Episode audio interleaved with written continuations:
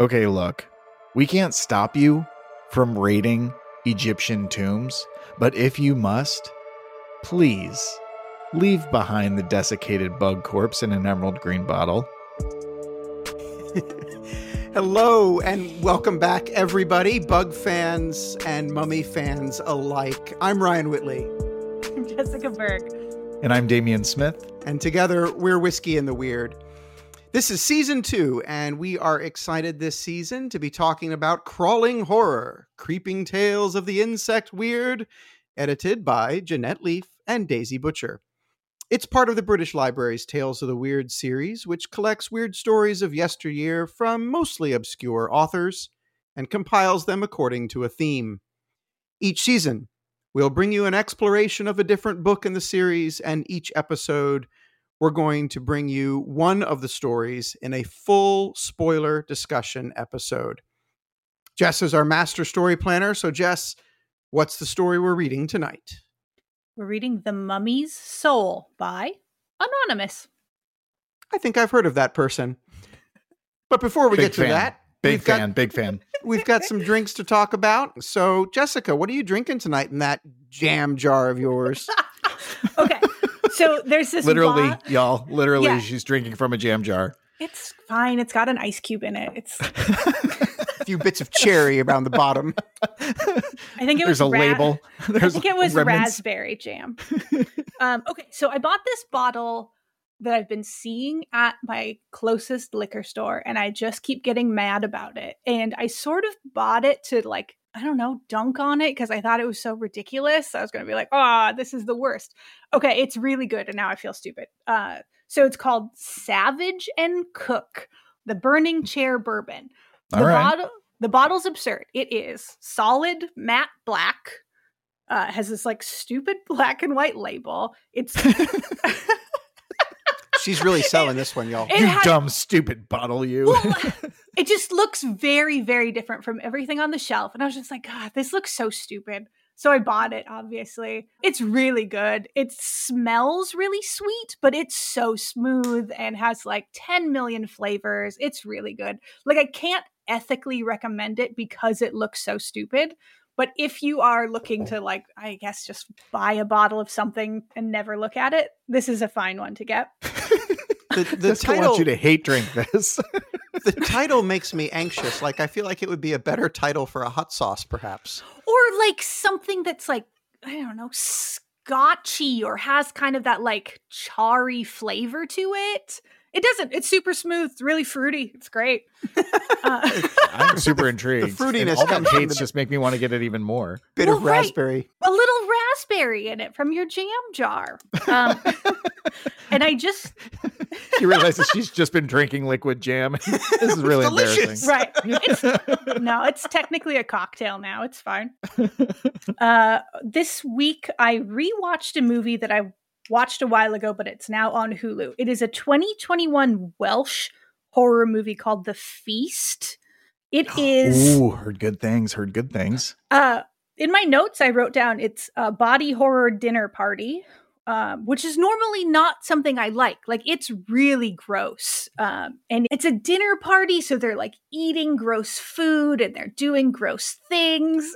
And it's normally, again, not my bag, but I really like this one. It's like eco horror, folk horror. Um, as soon as it starts, like, you're just on edge. The whole entire movie, you're Ooh. really, really tense and really, really grossed out. It's great. Sounds awful on both accounts. Damien, how about you? Well, I bought this stuff that looked like absolute swill, and I just wanted to hate it, so I spent my hard-earned money on it, and it turns out I liked it. I'm so upset. So mad about it. um, this week I made some jerk chicken, uh, and I was really digging on it. And then I was like, let's go more into the Caribbean. Let's let's do some more Trini flavors.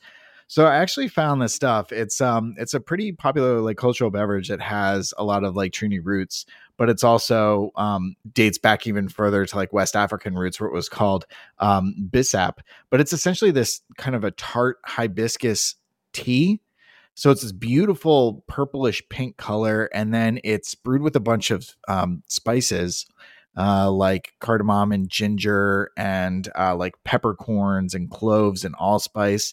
So it has this sort of mulled wine bite to it, except it's Hmm. non-alcoholic and it's it, it's got this tang like a really sharp cranberry tang to it as well. And it's super good on its own and I guess it's like a refresher and sometimes people will drink it with water, like fizzy water anything like that. But it also makes a really good rum cocktail. So I threw in some local rum, uh, Sebago Lake Distillery out of out of uh, Maine, um, and it's definitely not super super powerful. It's not like a barrel aged uh, or barrel strength rum, and uh, nor is it very sweet because there's a lot of sugar in this uh, sorrel. So I took a jigger of the rum, I tossed it in the sorrel, I added a splash of Topo Chico because I have to bring some hipster cred to this cocktail, and I'm drinking it out of a ball jar, a la Jess Berg. Yes. and it is really, really good. It was my first sorrel experience, and I'm digging it. I'm going to look for it more in my specialty shops. Kind of hard to find. Uh, this was based out of Brooklyn by a maker named Nzinga Knight. So it's called Brooklyn Brewed Sorrel. Try and find it at your local specialty shop. Give it a go. Cool. As far as out stuff outside of the series that we're reading, uh, I just watched a really dreadful, amazing debut film uh, from Jonathan Cuartas, uh, 2020. Uh, it was he wrote and direct uh, a film called "My Heart Can't Beat Unless You Tell It to," and I got to say, similar to Jess's feedback on The Feast, this was just a movie that drops you right into the action. You feel awful the entire time you're watching it. There is no bright silver lining, but it is so compelling and so mesmerizing. And it is so magnetic the way that it draws your attention and keeps it there. Uh, I would definitely throw out this disclaimer that it's not for everybody. The pace can get a little draggy sometimes, but it's definitely intentional and it- there's no other way uh, to tell this story. Uh, and I don't want to give out uh, too much away, but again, it's called My Heart Can't Beat Unless You Tell It to. It's the Which is debut film. a really from- good title. it's a great title and i think it's based off a song um, that is featured in the film but it's the debut film written and directed by jonathan Cuartas Very interesting. Well, for the purists among our listeners, it's my turn. I'm drinking scotch. Scotchy, scotch, scotch, scotch. Tonight, the scotch of choice is the Bunnahabhain 12 year old, a classic Islay whiskey that is what makes it unusual is that it is non peated. It's from the Islay region, so it's got all that salt water in the air that just is infused into it, but they do not use peat in its distillation. So it has a, a very different flavor from other Islay whiskeys. It's a delicious iteration. Uh, I also have a bottle of the 18 Bunnahabhain, but I only bring that one out for very special occasions, as one does as one does. And uh, for my recommendation tonight, I'm I'm doing a little bit of a throwback. I, I read a story a little while ago that was in one of these old omnibus, like haunted house ghost story collections. I've been trying to collect these on eBay whenever I see one come up uh, that's a reasonable price. And so I've gotten some pretty fun ones. Um, I believe this one was in the Oxford Book of English Ghost Stories, edited by Michael Cox. And uh, to fans out there, you're going to know this one and you're going to love it uh, already. It's The Phantom Coach by Amelia B. Edwards. It has Oh, yeah. almost everything in it that I want for a perfect ghost story. It was so Cool. good. It's got a, a dude that's lost that gets taken in for the night by a guy in a crumbly old mansion who also seems to be like some sort of crazed alchemist. But, you know, go ahead and stay the night. It'll be fine. Um, that turns out not to be the worst part of the dude's adventure because, in an effort to get home sooner, uh, presumably to flee the madman, uh, he takes a, a mail coach, even though he had been warned uh, not to take the mail coach because um, a long time ago, a mail coach had crashed, had run off a cliff nearby. Uh, and so it was considered bad luck to take the mail coach, but he takes the mail coach anyway. and uh, the story is 200 years old, folks. So I'm not spoiling anything. You've had time to read it.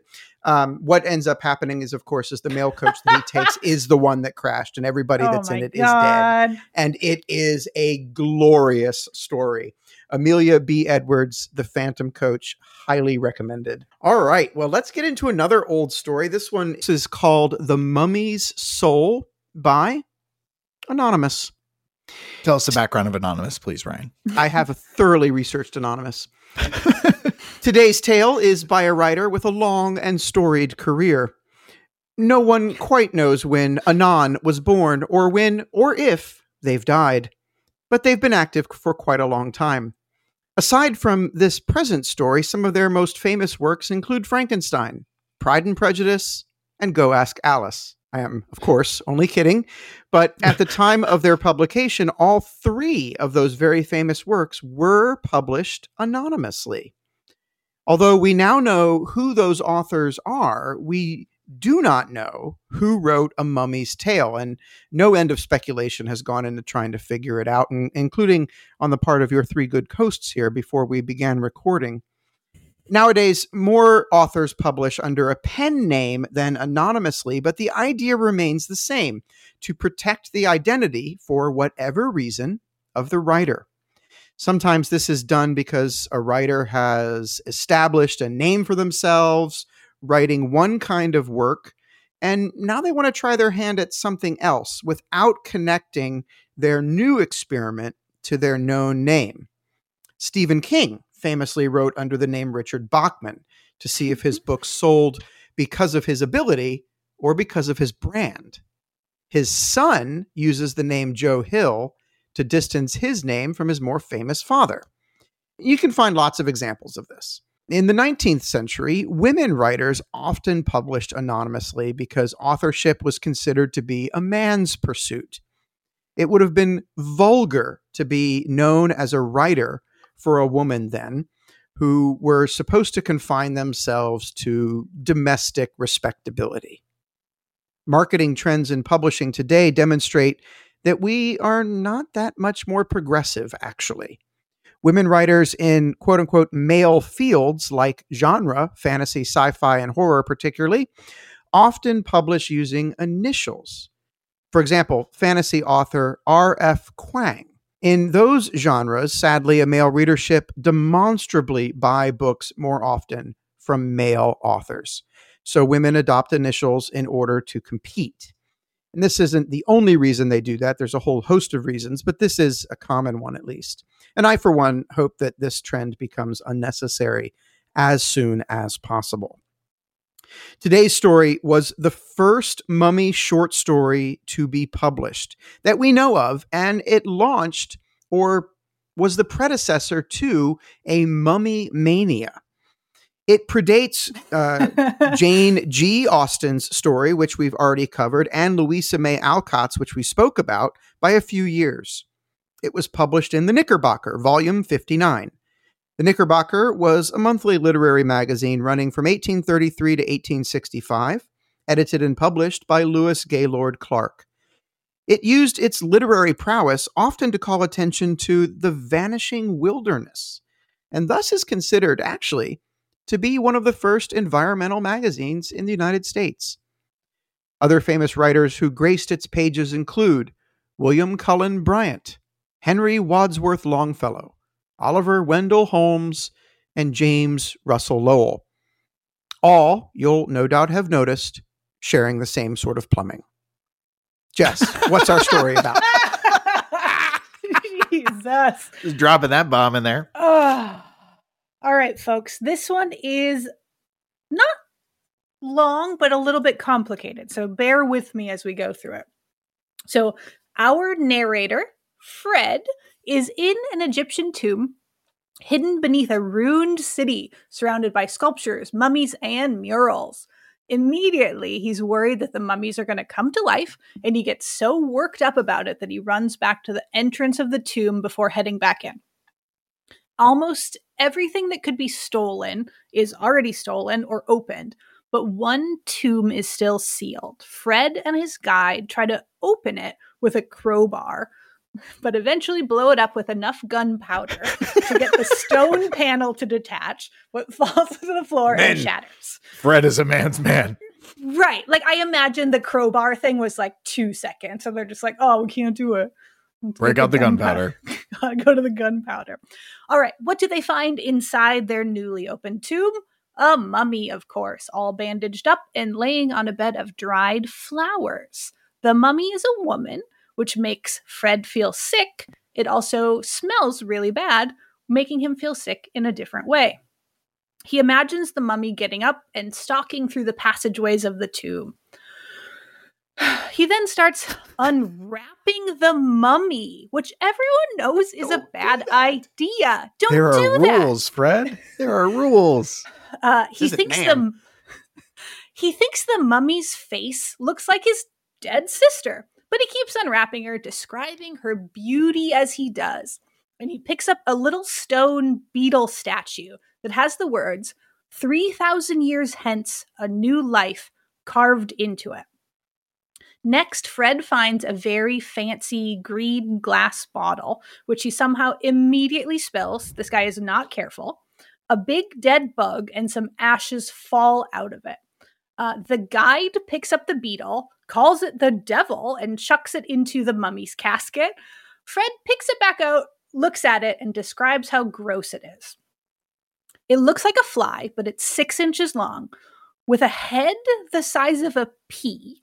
It has sparkly white eyes, wings, green stripes on its body, and is covered in yellow hair. It also has strange, broken looking red antenna, red an- antennae. Mm, Antennae. antennaes uh, that make our narrator feel disgusted just looking at them. He shoves our bug friend back into the jar with a handful of mummy dust and gets out of there. He heads back home uh, to the US. Once he's home, he keeps showing off the dead insect. Everyone, appropriately, thinks this is super gross, except for his wife. So our narrator, Fred, sort of notices but it also takes him months to realize how much time she's spending with the bug. He confronts her, she bursts into tears and says she can't help it. She thinks it's pretty and irresistible, and it also reminds her of all of the trips that he's been on. So now they're both super into this bug. They're spending hours staring at it, touching it, imagining what it was like when it was alive. Months pass again. One day, Fred is working in his study with ammonia and ether when he's called away. So he leaves the mixture in a bowl on his desk, and a servant puts the fluid in a jar because it's very stupid to leave smelly, dangerous chemicals laying around. It's also very stupid to put smelly, dangerous chemicals in unlabeled jars, but that's a problem for later. Fred heads to bed. The bedroom connects to the study, and the door is open. No big deal. Totally fine. Uh, Fred wakes up in the middle of the night to soft, tinkling music, but also to a groaning wife. She moves her her hand. Yeah. Yeah.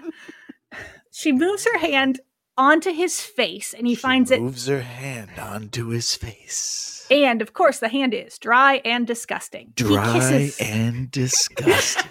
he kisses her, but her face is just as gross. it's like She- leather. Uh, she is feverish and shrunken looking. So pretty cool. Uh, Fred lights a candle and his wife stares at him without seeing him. Looks like she's dying. Uh, she reaches out, maybe to comfort him, but Fred thinks there's no way this dying lady, his wife, could have any idea of what he's going through. Uh, having to look at having to look at his wife A looks man's so man. right Part like two. my my wife looks so ugly and weird you can't imagine how hard that is for me. So he takes her into his arm and they both hear the music again. The wife shakes and starts looking like she's being mummified kind of in time to the music. Her skin shrivels up. She starts turning dead and brown uh, Fred calls a doctor who can't figure out what's wrong, so he calls us a second doctor. The second doctor is my kind of doctor and prescribes brandy to stimulate her sluggish blood. Immediately after the doctor leaves, Fred finds blood on his wife's pillow. There's a little broken spot in the skin behind her ear, like a pinprick, that's oozing blood that somehow neither of the doctors noticed. Uh, Fred heads to his study, but as soon as he closes the door behind him, he is hit in the face. Uh, this bug is flying right at him. This is where he discovers that the bug is making the music. It's flying around the room. Fred is chasing it, throwing things at it. Eventually, it escapes into the ventilator. I don't know what the ventilator is. I assume a vent. Uh, now, Fred discovers that the bottle the servant put the ethery ammonia mixture in was the green bottle that they'd been storing their bug in. He thinks by agency of these liquids, vigorous life has been created in the body of the embalmed insect. Um, our narrator makes a few more wild assumptions about how science works. Such, Take that, Mary such, Shelley. well, you know, so okay, the insect lives on human blood. okay, all right. Uh, the fluid left in the bottle must be the embalming fluid that the ammonia mixture replaced, et cetera, et cetera. Uh, heads back to his wife. Um, she's still dying. He's still mad about it. He loves her so much, and she isn't even awake to realize to realize how hard this is for him. We don't know how much time passes, um, but there's some other afternoon they hear the bugs music again, and the wife officially dies. Uh, after she's buried, Fred goes a little nuts trying to find the insect. Um, eventually, he hears music as he's like tearing open the walls and is stung immediately he feels soothed, calm, and he starts imagining that he's laying in the sand in front of a massive Egyptian statue watching the Nile. He wanders around this like dreamy Egypt, touring different temples, admiring sphinxes, while becoming more and more terrified. The cities are all kind of in ruins. Um, they're empty. He's hearing whispering. The sun is super hot to get away from the sun, he digs himself a little grave and covers himself up with sand. sure. Uh, while he's in his grave, vibrations and sounds start and they drive him out of the ground. Um, a giant statue comes alive and mangles Fred. That's the verb. He feels like he's being stung by a thousand bugs and everything goes dark. Out of the hallucination, Fred now believes that there's a mummy sitting by his bed every night and underneath the bandages, the mummy is his wife. So Fred isn't sleeping. He's still feeling the effects of being stung. Um, he's always thirsty. He looks terrible. He's again obsessed with the bug, but in a different way. This time he's really determined to kill it. It's his new purpose in life. Um, he finds the insect back in his study. He tries to attack it, flies into his face again, hits him over and over. He falls to the ground and throws the glass bottle at the bug, finally squashing it. He throws the dying insect into the fire and hears a woman scream as it burns up. Uh, immediately after, he sees the mummy again. This time, she's sitting in a chair, pulling the bandages off her hands. She gestures for him to sit next to her, but he runs out of the room he looks back, kind of trying to prove to himself that he was imagining things. But when he does, he sees the mummy collecting the ashes of the insect out of the fire. Uh, Fred takes off, wanders around the street all night. The mummy is still in the bedroom. Fred says that he's trying to starve her. He thinks about trying to sell the house, but he had to show people that there was a mummy. And when potential buyers peeked through the keyhole, uh, believe it or not, they were no longer interested in buying a house with a mummy Fred, uh, however, did sign an HGTV series that will be airing next year. Right. And also, like in this market, just like one mummy, you are probably still going to buy that house. just one. There's just one mummy. It's, it's, a seller's market. bedroom. So Fred fires all of his servants, boards up the windows. It's been 49 days, and he can hear the mummy wandering around in the bedroom. He thinks that she's finally dying, and he's also dying, but at least he has enough energy to move the pen to record this story. The end. Bum, bum, bum. this recap has been brought to you by L'Occitane Moisturizers. Are you moisturizing at night? Is your skin dead brown and turning mummified? And is it causing a problem for your husband? He's real. You do not it. want to cause a problem for your husband. what did you guys think of this one? I I mean I enjoyed it. Um I think when we talked about this is definitely uh highly literary in the writing style and that isn't necessarily my bag, but that being said, um it it struck me as an entirely novel and for it being the first of its kind, the first mummy story like out there that sort of set in motion the concept of a mummy's curse and the mm-hmm. concept of like this pervasive force that you can't get away from I it was exciting to me. And yeah, a lot of that- tropes come from this story. Apparently, a lot of the mummy Yeah. tropes. Yeah. Um, but it also took a bunch of different directions. It felt like uh, it felt like a few genres blended uh, at the time that I think those genres hadn't even been established yet, and I felt like it was very interesting. And normally, I mean, Jess's recap aside, if someone were to tell me about this story, I probably wouldn't be interested in it. Jess, of course, brings a certain joie de vivre into any sort of recap that's given but maybe I wouldn't be into it because at this stage it's a little it's a little archaic. No pun intended. Um, and it's been done before, but it's because it was the first. So right. uh, with that in mind, I mean, it just gave it a little bit more weight and it helped me to enjoy the story more, aside from the crazy twists and turns it took, and you never knew where it was going to finish. it's hard to remember in some of these old stories that we we encounter them and we might think, oh God, I've seen this done before. Right. Except when this is the first time it was done. If you if you are bored in an afternoon perhaps and want to look at some one star Amazon reviews, check out some of the ones for Dracula. Uh, people are, are talking about how like it's so it's so tired and and boring because all of these tropes from vampire stories have been done ad nauseum and they they just really want something new. It's like this is Dracula. This is the one that started all that. This guy probably watched Blade and just decided to do it. But book. and uh, you know the That's same can be really true for these mummy stories, but I I do have to actively remind myself, okay, this is the first one, so what makes what makes this story special in yeah. in reading it for that first time as a, a come to it as a first time reader uh, what makes it special that it's important to remember those sorts of things jess what do you think I thought this was super fun. The writing was a little bit over the top uh, in some of the descriptions and kind of I loved it. describing what describing what Fred was imagining um, or seeing or hallucinating, right? Mhm. Um, but it was great. Like I like that it started out immediately scary, right? Like we've got Yes, this guy yes. worrying about mummies in the like first page, and that carries through throughout the whole story.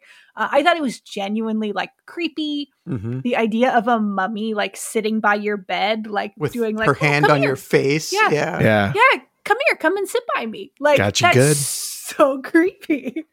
I really enjoyed the story too, and I, I I- I played with something as I was rereading it. I think, I mean, you can you can disagree, and Damien probably will, but I think that you I can do read already. the I do first already. Several don't even need to hear it. paragraphs as having been from the perspective of the mummy before it morphs into Fred's perspective. Give me And- ten minutes. I'll do Yeah, dear quick Yeah. listener, please pause. While we all reread the Uh, first few pages. Well, we don't know even what Fred's name is until halfway through the story. He's just That's- that's what I mean. Narrator. Yeah, it's just you get his entire internal monologue, but you don't know anything about him other than guy opening tomb, being scared. Yeah, just just to uh, because we care about you, dear listener, to bring you along uh, from the first paragraph. The sculptured faces of colossi gazed with stern, tearless eyes over the waste, as if in mockery of the frailty of contemporary creations. Around me were mummies, sculptures, and rough paintings on the walls.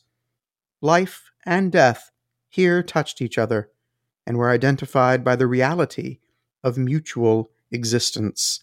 I mean, I think you can read those first two paragraphs and think, uh, who whose perspective is this from? It was an interesting, it was a fun little game I played with myself as I read and reread. Well, let's talk about the writing. I think all three of us have mentioned it. Uh, this is probably the most purple prose we've read, at least this season. I don't know about last season, uh, but at least this season. No, it's up there. Uh, what did what did you think of the writing? And uh, as a sub question, operating on the assumption that this is written by a woman, does anything about the writing suggest it couldn't stand up to any other story? Well, no, there's nothing about the writing that says that it couldn't stand up to any other story, um, except for the fact that maybe I mean, Jessica kind of touched on this a little bit. It feels like it's trying a bit hard.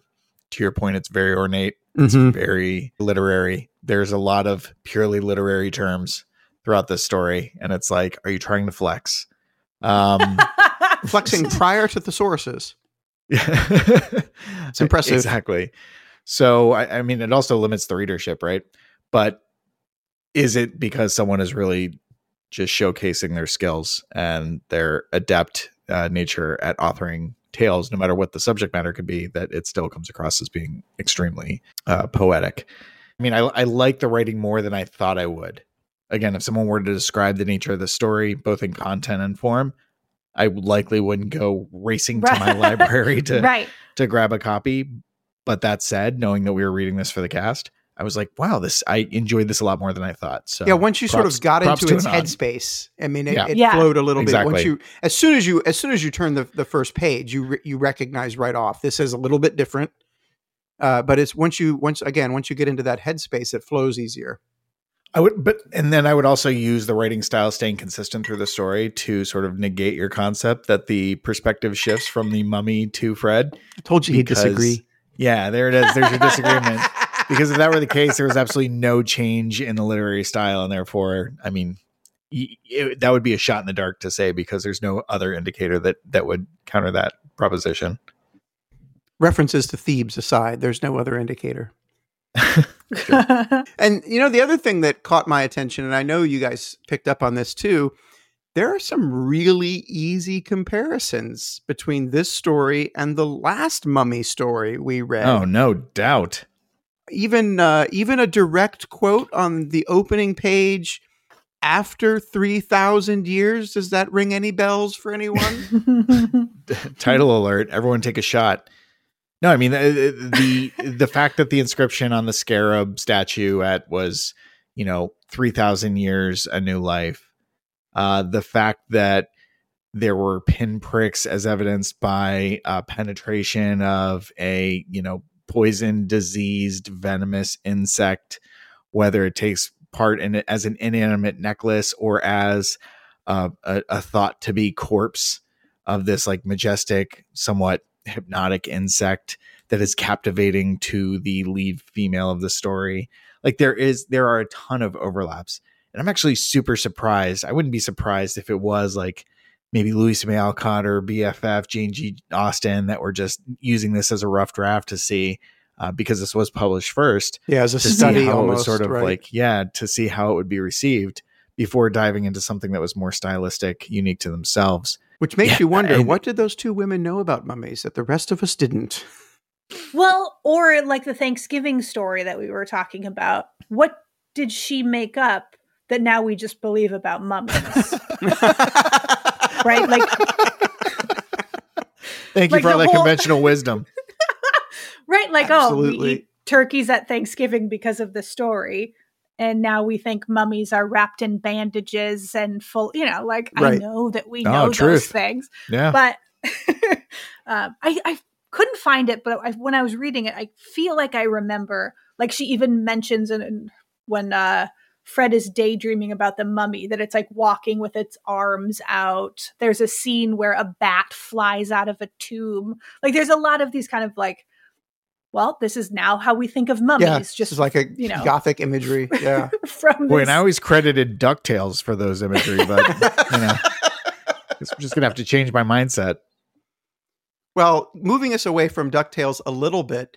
Um, not too far is- not too this- far This is a risky question, but did did anybody else get sort of vague like necrophilia vibes from this story?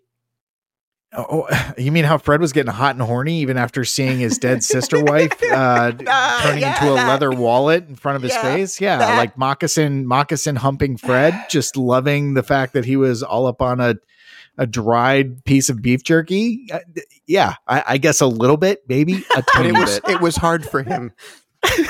yeah yeah the the couple paragraphs where he's describing his like wife dying and how hard it is for him are really well written in this like weirdly compelling way because you can see her turning into a mummy Mhm. basically right Yeah. she is just and it's it's beef- remarkably sad. You're right. yeah It's and, very like, he- sad. he keeps talking about like her eyes and how they used to like love him and now they're just like dead and she looks like a weird idiot like the words that he's using to describe his wife that he loves who's painfully dying and then like his biggest complaint is that like because she's dying she's not there to witness how hard this is for Mhm. him or like what a toll this is taking on him. And so like the focus is still kind of like on this idea of what his wife should be and what he wants his wife to be, but not the current beef jerky wife that is living in his bed. Uh, yeah, it's strange. The relationship with the wife is strange. Well, and speaking of Yeah. like tropes that got invented and carried forward, maybe this is one of them because in so many of the other mummy stories, well, at least the one that we've looked at and a few that I've read, the romantic seduction of the mummy to the modern person is is a common thread in a lot of these stories even in the in the the Fraser movie the mummy that's a that's a part of it um, and the mummy you know on the one hand is like this super hot babe or whatever and then you know the the mirror turns and you see that it's it's you know beef jerky babe as as as you say Well, even how they're, how they're Hashtag beef jerky, babe. hypnotized by the bug, right? So the wife Yeah. is is mesmerized by this like Right. Gross dead insect, and she spends months just like touching it and thinking about it. And then he's just like, "Oh yeah, I think I'm into this bug too." And then they just spend months together touching and thinking about this bug. Like there's something weirdly seductive in It- yeah and it's the mummy even before it becomes a mummy. Well, it's and it's a in- it's a romantic like couple event to manipulate this bug I mean, that's usually second date activity for me, but you know, teach their own, I reckon. Have i showed you this bug hey, you want to see my weird insect? My giant golden termite with a weird proboscis. all right It is- well calling calling together all of these things that we've already talked about and wrapping up the writing section of this particular episode i'd like to read a quote this is from page 41 this gives you a little bit of a flavor of not only the ornateness and the complicated nature of the writing but also of its beauty as well as some of these trope setting ideas that we've mentioned anonymous writes as I unwrapped the long bandages from the breast, a strong gust of wind rushed from the desert into the dim crypts of the mountains. It flared the expiring torches, scattered dust from pillar and niche, and caused the mummy to crumble into a nauseous powder that half choked me with its subtle essence of humanity. From a mass of beads and shreds of cloth, I picked out a stone scarabaeus, on whose back was graven many minute hieroglyphics. I succeeded in translating the following Three thousand years hence, a new life. So I think that just neatly encapsulates everything we've talked about over the last few minutes in the writing category. And unless either of you have anything further to say on that subject, I'd like to move to the next question. Next question. Let's do it. All right. Even though this is a mummy story, this is a bug themed collection. So I was wondering what y'all thought about the bug in this story. Scary. Gross. Very- Good and scary. Very scary. Yeah. The fact that the most pervasive, well, first of all, uh, it was reanimated and resurrected. So that's kind of cool. Zombie Uh, bugs. I, I wasn't as physically disgusted from this bug as I was from something like caterpillars, which still has the grossest bug to date. Uh, because it it seemed more intriguing and almost artistic in its depiction with its like golden silvery body parts and liquid metal head and sparkling white eyes and yellow stripes and everything like that. It's just it seemed very ornate, like art come to life. Um, and but the concept of it haunting somebody to the point of madness or near madness, a la the moth, yes. uh, yes. with regards to yeah, with regards to the sound that it made with its wings and the fact that it was always there, like reminding uh, everybody about its presence. I, I thought that that was pretty cool. And you know, it's poisonous. It instills a sense, maybe even a spirit of a long dead, you know, fairess. And uh, I, I don't know. There was just a lot of cool complexity going on with the bug, and everything I learned more about it. I was like, oh, this is cool and kind of creepy. I thought maybe more like rad than scary. So I thought it was gross, like the way he's describing the bug, where Yeah. it's like yellow hairs and you know, like weird and antennae, um, like gross, appropriately gross, like a bug is. But then Mhm. when he's talking about like pulling it out of the bottle and showing people all the time. And his wife, like you can just picture her fascinated by this Your bug. Egyptian treasures, you want to show them off at a party? yeah, but I don't know, not a gross Still a dead bug? Still a dead bug. But then you just can picture his wife like holding this bug. Caressing just this like- thing, loving this Yeah. thing. And then like they're passing the bug back and forth and they're thinking about it. Like that makes it way grosser.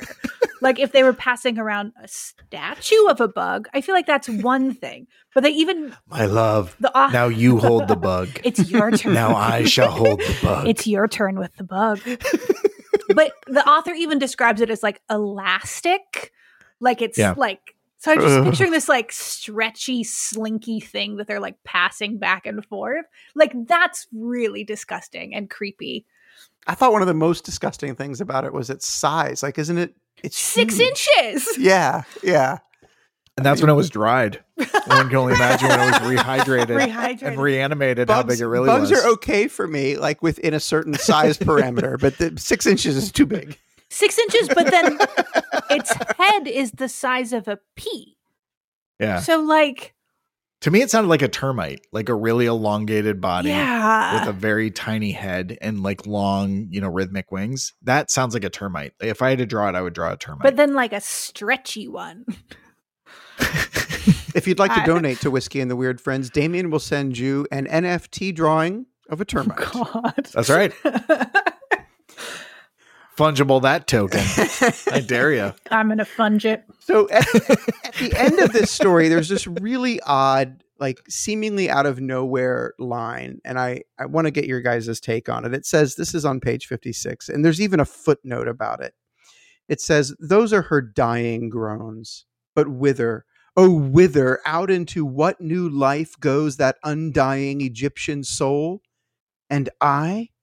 Shall I be linked through eternity by a terrible destiny of unknown mystery, whirling through what Hermes Trismegistus of Thebes calls the downward born elements of God. Now, ancient Egyptians can call in and correct my, or ancient Greeks, I should say, can call in and correct my pronunciation of Hermes's surname. But what the hell is this all about? What? What? what? It's from a play of some sort or a writing of some kind. I think that it's in there to show that our lovely narrator, Fred, is like a very cultured guy, right? Like he's quoting this literature, he's doing science experiments, he's traveling the world. Like I got it as just sort of an example of like, oh, like this guy just he's got everything, he knows everything. What a bunch of terrible stuff is happening to him. Or, or maybe I think to the point that Damien made earlier, if if this is a woman writer trying for cred, she's Yeah, throwing this in there to say I'm I'm well read too. Right. Like the the parts in there where he's doing science are the funniest parts of this entire story. Um like he's just like trying to describe like well obviously we put in this one liquid and the other liquid fell out now it's alive like what else is there sup- Yeah, like duh. Yeah, that was pretty good. Uh. I, but I, I like how it was described as one afternoon I was basically playing with ether and ammonia, And I- and then I got called out. And then when I came back, the bowl I was mixing them in was gone. So I went And to was like, bed. oh, Jeeves, wow, what a Jeeves moved it. Yeah. yeah Yeah, seriously. Uh, but uh, Well- like around that section, he says, I accepted the facts as they were presented. Like, he's just like, well, obviously, this is how it happens because I'm a man of science and I can see. yeah, he really he really didn't dwell on the fact that he resurrected this insect Nope. based on just this like basting fluid of, of what could have been embalming fluid passing the. I mean, I think day. I think that that it's because that stands to reason. yeah, I mean, you that's- vinegar. That's what's going to happen. Yeah, exactly. If you- everyone knows you don't mix ether and ammonia, otherwise you raise the dead. Right. Duh, Fred. but I, you know what? I would, I would, I would venture to say that. I mean, there's a point where he gets bitten by the bug. Like he mentions that he felt a stinging only for a second, and it, it that that um was a precursor to him going into that fever fugue state where, you know, he was seeing everything around him and seeing the ancient the ancient city of Thebes like in its glory three thousand years ago. Uh, and so I just doing a quick googling of Hermes Trismegistus. Hermes Trismegistus. Hermes T. Hermes Trismegistus. Uh, yeah, Hermes T to his friends is the reputed. It's it's a mix of Hermes and the Egyptian god Thoth, who was the reputed author of treatises that have been preserved. So basically, in a roundabout way, it was just like this curse is something that like stays to this day, and the words that I read are preserved to this day and now will i continue to live out this curse Mm-hmm. uh, because i got bitten by the bug as well so this It's is just, a knowledge it's soon flex. gonna be then. my this day Is, this Yeah, is not think meant so. to be a, a coda There's- of some kind. definitely some of that where um, she's naming the statues and as uh, fred is touring around is like dream Yeah. egypt like she's naming the statues that he's seeing you know she's she's doing a little Yeah. bit of like proving she knows and she's done her work Yeah, that's fair. I and mean, I as think we all know yeah as we all know the pharaoh assuming I'm not bad, right? No, you I know? mean, I think as a non's editor, I might have suggested she leave T. Herm out at the end, but I'll call him probably Therm. It's Anon, all right. Anon, Anon doesn't brook any editing, so. doesn't need it All right. So what is it? This is the second mummy story we've read, the second scarab bug mummy story. What is it about ancient Egyptian culture that is just so fascinating to the modern Western reader? got an easy answer for this Why the mummy The mania fascin- then? yeah That's the the fascination and the ceremony behind death i think is arguably one of the most ornate one of the most complex and one of the most renowned in ancient world history the way that egyptians at the time treated their dead and honored their dead is just something that is very visceral and it's something that people once they hear about how bodies are prepared it's both intensely interesting and also macabre and grotesque. And so because of that they more or less captured the market when it came mm. to treatment of death and corpses. And so it only serves as an amazing entree to allow that to be the basis for horror stories. I think for contemporary audiences, like part of it too is like it's the first cool thing that you hear about when you're a kid, right? Everyone either has their dinosaur phase or their like ancient Egypt phase. Uh, this is truth uh, and so I think that there's probably some like nostalgia to like reading I was a mummy, once for Halloween as a child. See, yeah, you had a Yeah. mummy face. i was too I was I was legit wrapped up, and those wraps came undone pretty quickly. So I was basically basically walking around as like a half naked six year old trying to get candy. it's only for the picture, Damien. That's the only part that matters. Yeah. yeah, it doesn't matter. In fact, if you have a picture of that, I'd love to see it because I want to see if we had the same mask. If it, it was in fact the same year, we Oh, I didn't have had a mask. ma- no mask. Oh, I had a mask. no, it was it was I was just wrapped up. I think it was uh, medical gauze or something Mhm. like that, Yeah, of course. which was very loosely held together in only a few key places. So when one of those clasps let loose, like it just the whole thing unraveled. I was Mhm. like, I, if I were a real mummy, I would have just had nothing on underneath except like a Well, I mean, I don't whatever. think that your parents were willing to go the extra distance. I, for example, was embalmed for that year. We're- mhm. All right, one upper. you won this round. I, I think that ancient Egypt uh, captures our attention. I mean, the reasons that Damien brought up are very salient. Um, the pageantry of the pantheon of gods, for example, is is just Yeah. very dramatic. The imagery is dramatic. The hieroglyphs are so foreign to our eyes, and you you see in all kinds of movies that that deal with this subject. There will be some scene in which the hieroglyphs come to life and march around in front of you, and you don't even have Sure. to. I mean, you don't even have to have a movie to see that happen before you. If you're just watching, if you're just looking at hieroglyphs, you can see how they would come to life and move around. I think that the pageantry and the ritual and and uh, certainly it taps into Judeo-Christian biblical stories that a lot of people are very familiar with, and then you add in the concept of a a dead person who still is preserved in such a way that their features can be discerned even after 3000 years for example Yeah. I mean, when I went to the British Museum, I made a beeline for the mummy exhibit. I mean, and that was as a 20 something year old, you know, not Mhm. even not as a child. That's what I wanted to see as a young adult. It's the most exciting thing. Now, the Rosetta Stone was also there, less exciting. It's just a stone with a lot of letters on That's it. a rock. Yeah. That's a tablet. It's a rock. Well, this tees up the the last question that I have for us quite nicely, uh, Damien. Thank you for that. One of the themes I think you can draw out of this story is that love continues beyond death, and this world is possibly not all that there is, or at least there's this hope that this world is not all that there is. I have a quote that I'd like to uh, call our attention to on this. This was, I think, one of the most beautiful pieces of writing. And I think, uh, Jess, this may be the quote you alluded to earlier. On page 48, Anonymous writes To love a woman as passionately as I loved my wife, and hold her in one's arms as the last great change of life gradually develops, to feel the beatings of the heart diminish, to see the gasps for breath, to look into the eyes, soon to close forever and read in them the love they look back into yours are the saddest of duties to the dying. But how terrible the anguish when the eyes are fixed in an idiotic stare, their light forever extinguished, and the loved one, unconscious of your maddening grief, your piteous, unavailing love, is released by death from her unhappy life. Aside from perhaps the strange use of the word idiotic there, this is this it's is a so really funny. This is a really beautiful, like sad piece of writing. I uh, yeah. I I don't know if either of you have had the opportunity to witness the death of a loved one or be present for the death of death of a loved one. It's an event I had that, the opportunity. that was an interesting turn of phrase. Well, I'm serious well, about that had... too, though, because for a, for someone for whom you care deeply, it is it is the last great gift you can give them. Uh, I have been present for many people's deaths in that moment, and I, I really just resonated with with that writing. But it's that makes sense. It's it's gorgeous elegy.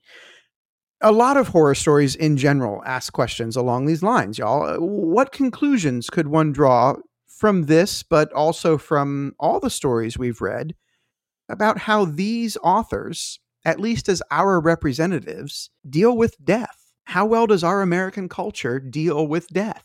Man, that's like an entirely separate episode. I think just the concept of humanities dealing with death, as as we talked about the pageantry and the ceremony with regards to Egyptians as a culture, death was just seen as a phase that you moved into. And I know that there are a lot of Western religions, a lot of global religions that see death as just a part of the entirety of course that runs through eternity.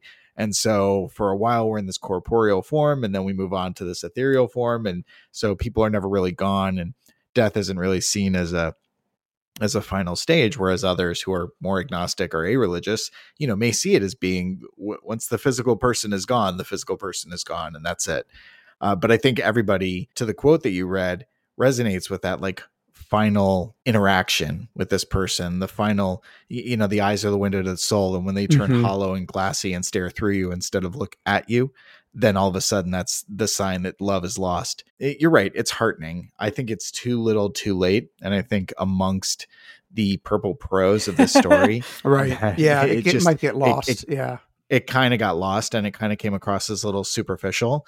Uh, but that being said, it still was heartfelt and it does elicit some terms that even if you know you have like relationships that change, maybe it's the death of a relationship or the migration right. of a relationship, and you know that last moment mm-hmm.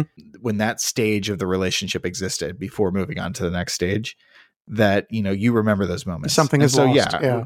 Yes, and it, there's no doubt that Fred loved his wife there's no doubt about that. Right. He, came across as a bit of a simp, but you know. well, even for as much as like I was sort of making fun a little bit of the way that he's relating to his poor dying wife, like it's also very understandable. Like if you're going through something terrible, like I want to be able to turn to my partner and be like, "Oh my god, can you believe this?" Right? Like you mm-hmm, want yeah. someone there and when that person is the reason that you're going through this right. and you don't have anyone else to like, "Hey, right. I need you to help me with this or i just need you to be here for this.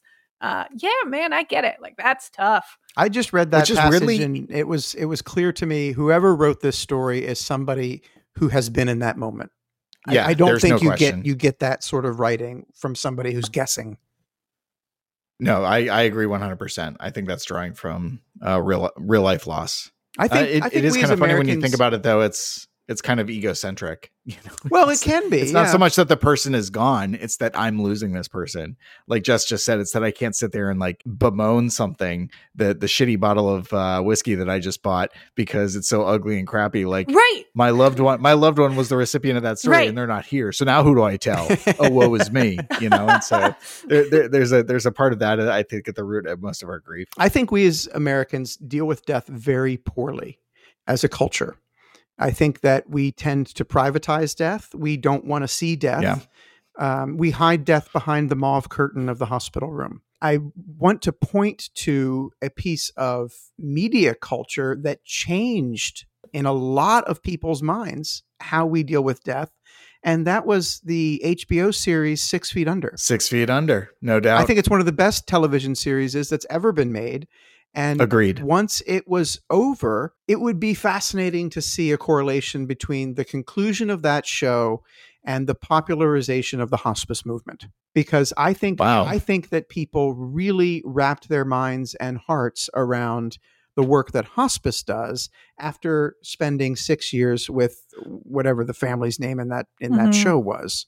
Uh, particularly with the last episode being as powerful as it was. I think that we are doing better at dealing with death. But when you look at, uh, for example, as Damien says, when you look at how the Egyptians did it, they embalmed the bodies, they wrapped the bodies, they washed the bodies, they prepared the bodies with all these little things that were to go with them in the afterlife. When one of our loved ones dies, we call somebody to come and take the body away. We don't spend time with the body. We certainly don't wash the body, at least most people don't. But you don't have to look all that far back into American culture, into Western religious culture to find those traditions. And, you know, at the risk of sounding morbid, it might do us a good turn if we recovered some of those traditions. Whatever progress we were making, I feel like the last couple years has really slowed that down. Like at this point, like we're not even acknowledging that like people are dying. Like we are that- moving yes, past that- that, stuff so quickly that I think that that's going to be a big hurdle of even just like recognizing that people are grieving. We're not doing Mhm. that. Like Mhm. right. there's so many people that are gone and their families are still around and we are just moving past it. Just past moving it. past it. Yep. Just moving past it yeah people it. don't know how to react It's- external folk don't know how to react if you're outside of an inner circle you don't know to what level of grieving is appropriate whether it's someone close to you or far from you you don't know how to interact with people who are grieving because you don't want to offend them they don't know how to receive Yeah, there's so many Um, hurdles right now to just like yeah it's everything Yeah. is so complicated and to the topics that both you brought up it becomes taboo it's Yep. like you can't ask about things like manner well, of death I, I think that we can Right. just skip is past it a life well that. celebrated Yeah, we can we can skip past some of that uh, culturally with people by just starting to issue golden scarabs to folks that are grieving, and say, I, "I think this says it all." if you need a translation ask fred I'm That's sorry right. your wife died, but what if she was a cool mummy that hung out in your bedroom instead? huh? Mm? never give up hope Never give up. You give them a hand pat and just walk on. A Little to the- to the moisturizer. canapes. Ah. I'll be over here by the miniature pigs in a blanket. All right, let's let's move ahead. Then, did the scare hold up? yeah, I thought this was really scary. Oh, I thought there were parts of it that were that were actually creepily fear-inducing, Yeah. goosebump raising, scary. And there was like a scare for everyone too. Mhm. Like body horror, great. You like, you know, supernatural horror, great. You like the concept of curses, necromancy, great. Here you go. You just spooked by bugs. You got a creepy bug for you. Yep. Even at You don't like enclosed spaces? Sure, here you go. at the beginning where he's like imagining that there's mummies stalking around Yeah. him, like Mhm. it's tense, and he's just hanging out in a room. There's nothing scary happening. Can you imagine reading this before you knew what a mummy even sort of was? I mean, I just think Right, would this is going to like it, yeah. frame what you think It a really, mummy is. yeah, it Yeah. paints the picture Yeah. for you. Yeah. No question. No, I think it. I think the scare definitely holds up for this one. Which brings us to our whiskey ratings. This is how we rate stories here on Whiskey and the Weird, all the way from one finger of whiskey to five fingers or the coveted full fist of whiskey. Jess, what are you giving the Mummy's Soul? I wrote a four and a half. I thought this was super fun. It's sort of hard to describe, but it's like big and cinematic, right? So you're reading the story and it's ostensibly just kind of about this couple, but there are these like big, massive set pieces and these like dream sequences and all of this tension. Um, one thing that I thought was very cool and funny um, was I, I watch a lot of movies with um, closed captioning on. Like I just want to be able Yeah. to read them. And if Oh, I'm just getting old, so I need it. and Oh, what did they say? sometimes the captions will be half a step before what's happening on screen. And so you'll get something that says ominous music before the ominous music starts playing. And this had that vibe. Like you hear the beetle, like it says, like I hear some metal, some music, and you're just like, oh no, something's happening. Yeah, like it's I can hear very cinematic and how you kind of like relate to what's happening. There are these things that are queued up, and then you head into the next thing. I thought it was great. I really, really like this one. I like the fact that Jess mentions that subtitles because one of the things that really bums me out when I'm watching like a horror movie or something that has a jump scare is that it always gives you the, the- jump the scare. actor's line and then like an em dash. So you're like, oh well, great, something's gonna happen as Uh-huh. soon as they say this line. Like they get shot or a beastie grabs Yep. them and pulls them up. Yeah, so ominous it- it's music. like- Yeah, this the world's worst spoiler alert brought to you by Yeah. um, Deep captions of America, closed captioning of America. Uh, yeah, I, so I I do not have the fan fervor that uh, Jess has with this story. I appreciated a lot of it, and I liked it more than I thought. But that being said, um, I'm only coming in at three and a half fingers of whiskey for this one. It's still an enjoyable story. I still liked it for what it was, and I still appreciated what it brought to both the genre and to the trend that or that it caused to like take off into the ether. No pun intended. But there were some things that just didn't stick with me. The fact that there was this like ether ammonia concoction that just brought a bug back to life. You're trying to apply science to something that just could have been left to some weird curse, some magic, right? Right. yeah, I mean, just like let it be what it is. Yeah, and, and some of the stuff that came across as a bit superficial, where I think if there was a little more character development, that I really would have bought into it, as opposed to hearing a, a Hugo esque seven page rant about how much this dude loves his wife. It's like, well, you know, you could show me in fewer words and more actions. It was just one of those things that there were a few things that really kind of pushed it back with regards to fully in, being able to entrench myself and enjoy it and suspend that disbelief. But I love the elements that it brought to the table, and it was a very easy read uh, and I did like it overall. So three and a half is where I'm at. I'm coming in Team Jess, four and a half fingers for this Nice. one. I loved the writing. At the same time, for as florid and purple prose as it was, which I really enjoyed, it's that's the same reason I'm taking a half finger. It was almost too much. In fact, it was too much to get a full five. It I lopped off a half finger there. Uh, it it was over the top. there goes the half finger. Uh, just put it in the ammonia.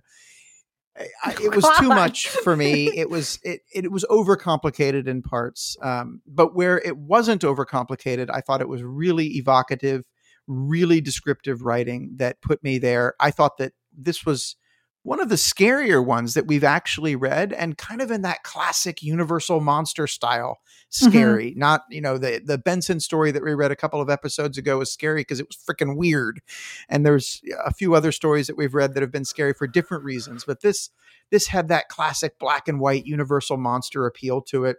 I really enjoyed that. Four and a half fingers of whiskey for me.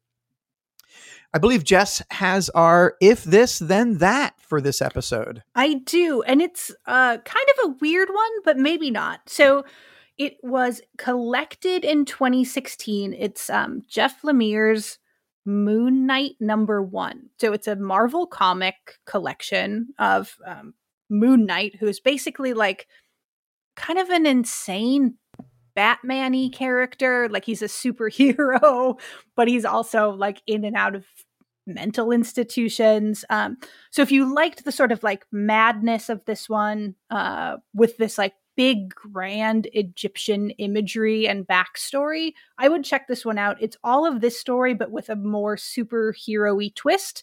Um, because it's a comic, it also has art in it, and the art in this one is particularly good. Um, as an added bonus, around when this episode comes out, I think um, there's a Disney Plus series of Moon Knight um, that I don't know how closely it will be based on this particular comic, um, but that should be out around the same time as this episode is. As a And further any excuse to watch Oscar Isaac, am I right? oh, right? heck yeah. Humana, humana. as a as a further added bonus, if you're looking for something along the lines of this kind of writing, but maybe in the mood for a slightly more adventuresome story, there's a story out there that some of you may know called "Imprisoned with the Pharaohs" that If you look it up in its original context, we'll say that it's authored by none other than Harry Houdini. But Harry What Houdini commissioned H.P. Lovecraft to write the story for him, in which Houdini gets into a fist fight with some with some Egyptian dock workers or something on top of a on top of a pyramid and ends up um, ends up imprisoned under the pyramid where said dock workers are attempting to raise uh, Horus or some other elder god of the Egyptian pantheon that Lovecraft puts his own spin into. And even though it says Houdini wrote it, uh, even though it's ghost written by Lovecraft, it's pretty much a Lovecraft story. So if you liked Sure. this florid writing and and also enjoy the florid writing of Howard Phillip, then uh, check out Imprisoned with the Pharaohs. if you like your media in audio format, and we hope that you do because you're listening to a podcast. Thank you. the Thanks, HP everyone. Lovecraft Literary Society has a wonderful audio drama of Imprisoned with the Pharaohs. So check that out. Check out everything the HPLHS puts out. They they do phenomenal work. All right, that brings us to the end of this episode. We want to thank you all for joining us tonight. We couldn't do this without your support, and so we hope that you will take a few moments, just really two or three seconds, to click a star rating wherever you catch your podcast. It really does help us. If you're feeling a little bit more generous, you might even leave a review. As always, we want to thank Dr. Blake Brandis for providing the music for Whiskey and the Weird. Hey, Jess, what story are we reading next? Next up, we've got The Blue Beetle, A Confession by A.G. Gray Jr. Oh, I do love some colons in titles. Damian, where can the people find us?